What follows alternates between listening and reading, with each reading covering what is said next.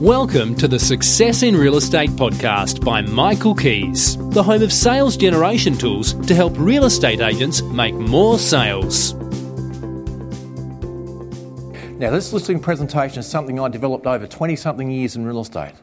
And I used to just go through and I used to just use this without any slides, without anything else, but you can use this on the iPad, you can use it wherever you want to.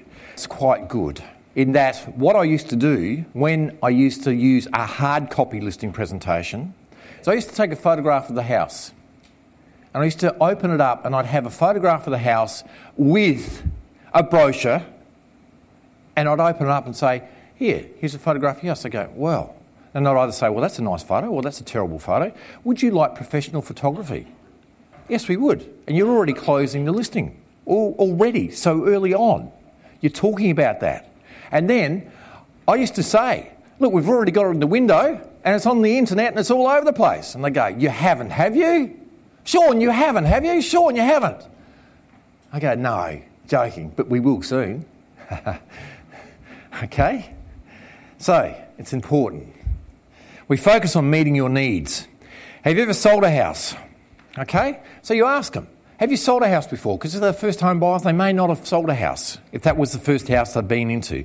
What are your special requirements? What are you, what are you looking for? And then you ask this question, and this is really early on when will inspections be convenient for you? And they go, well, we, we don't want inspections on Saturdays or on Sundays or whenever. And the type of inspection that is best for you, which is the best method of sale for you, and you ask them, have you thought about how you want to sell the house. Have you ever thought about auction? And they say, No, I've never thought about auction. That's fine. If they say, Well, yeah, actually, we have thought about auction, we've thought about that that's the way we want to go, you can handle that whichever way you want to go. You see, it opens them up. We are opening the mind to close the sale. Which is the best method of sale for you? What terms would be ideal for you? Would you like a cash buyer? Or would you like somebody who's got three houses to sell? No, no, we'd like the cash buy. Now, Christina, what was that? That was an alternate choice close, wasn't it? Okay? See, they work, they are so beautiful, and we're going to be talking about alternate choice closes tomorrow because I love them so much. So, how soon would you like to move? Well, we would like to move in 30 days. Oh, really? 30 days?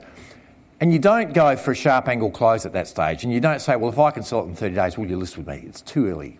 All right? What you do is you say, let me make a note of that. And you make a note of the 30 days. We have built rapport. We are now in the closing sequence.